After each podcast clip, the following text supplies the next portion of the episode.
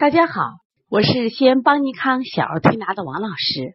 今天给大家分享的主题是孩子扁桃体发烧先通便。最近我们调理中心啊来了很多发烧的孩子，我发现啊大部分都是扁桃体引起的发烧。扁桃体引起的发烧呢，后面的根源是什么？都是吃上了，吃多了，吃积食了，吃肉了，吃蛋了。那么对于这样的发烧呢，如果你错过了最佳时机，孩子扁桃体会红肿，甚至会什么呀？会脓，然后发高烧三到五天。而且一般扁桃体发烧呢，它都是高烧，三十九到四十度，家长就紧张了。特别是小一点的孩子，就会导致，因为如果的发烧四肢冰凉的话，就容易惊厥。那么遇到这种发烧怎么办呢？如果我们知道是饮食引起来的，这都是胃热引起的这种。积热、上熏蒸与咽喉导致的，那怎么办呢？家里的最好的及时处理方法，先通便。所以家里呢，我建议大家储备一个什么呀？就是儿童的开塞露。对于这开塞露呢，啊，有很多妈妈说王老师开塞露有风险，我真的觉得挺可笑的啊！我说，如开塞露的它的成分是甘油，我说开塞露和美林和抗生素来比较，你认为哪个风险会更大呢？开塞露仅仅是甘油的起个润滑作用，你给孩子一用，那么孩子拉了，这个热就下行。今天呢，我们来的这个宝宝小哲热，他下午两点钟开始发烧，发烧以后过来看，扁桃体已经肿大了，但是发烧的温度还不太高。但是呢，这个孩子四肢凉，我跟他妈说，我说晚上会烧的更厉害，我说先通个便，我说我们这有开塞露，妈说我带着呢，我就不敢用，我来用。用完开塞露不到一分钟，这个小孩拉了十几个像毛栗子，但是还是大个毛栗子大的羊屎蛋。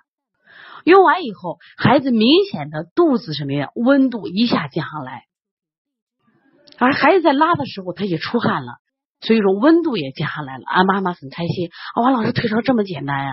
我说这本来在家里你都可以做的，为什么不做呢？他说我不知道怎么办嘛，我们就知道家里备了美林，备的这。发烧了用美林，我说你发烧用美林退烧，你不如先用开塞露嘛。然后用完开塞露呢，然后你就些退烧消积食的退烧方法。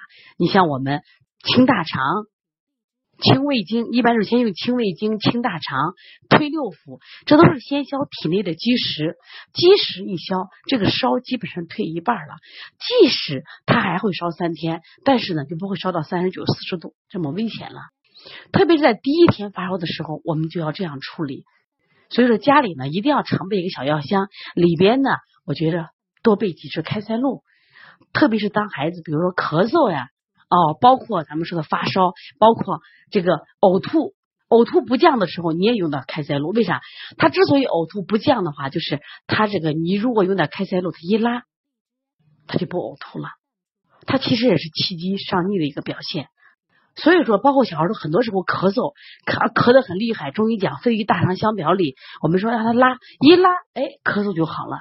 所以说呢，家里呢把这个开塞露准备上，说当孩子扁桃体发烧的时候，特别第一天，你一定先用开塞露让他拉一下，甚至家里再备一些消食的药，像我们说的七珍丹呀、王氏保吃丸啊、健儿丸呀，你让他痛痛快快拉一场，这个烧呢一定会降低。关键是你抓住了最佳的。调理时机了，否则的话，你在家里扛，或者说你用开那个呃用药，但是呢，解决不了根本问题。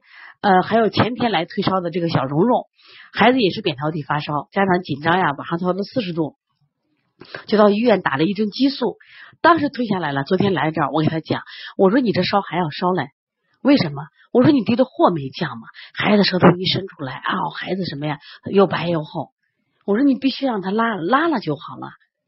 所以说，我没有给他处理的什么呀，通便的手法，我今天的烧就降了很多了。希望这个分享能帮助到我们年轻的父母，以后在遇到孩子发烧的时候，先不要慌，先用开塞露比先用美林效果很好。但是如果你的孩子有过惊厥史的话，开塞露用完以后，只要烧到三十八度五的话，可以用下退烧药。如果孩子没有惊厥史，孩子四肢又是热的。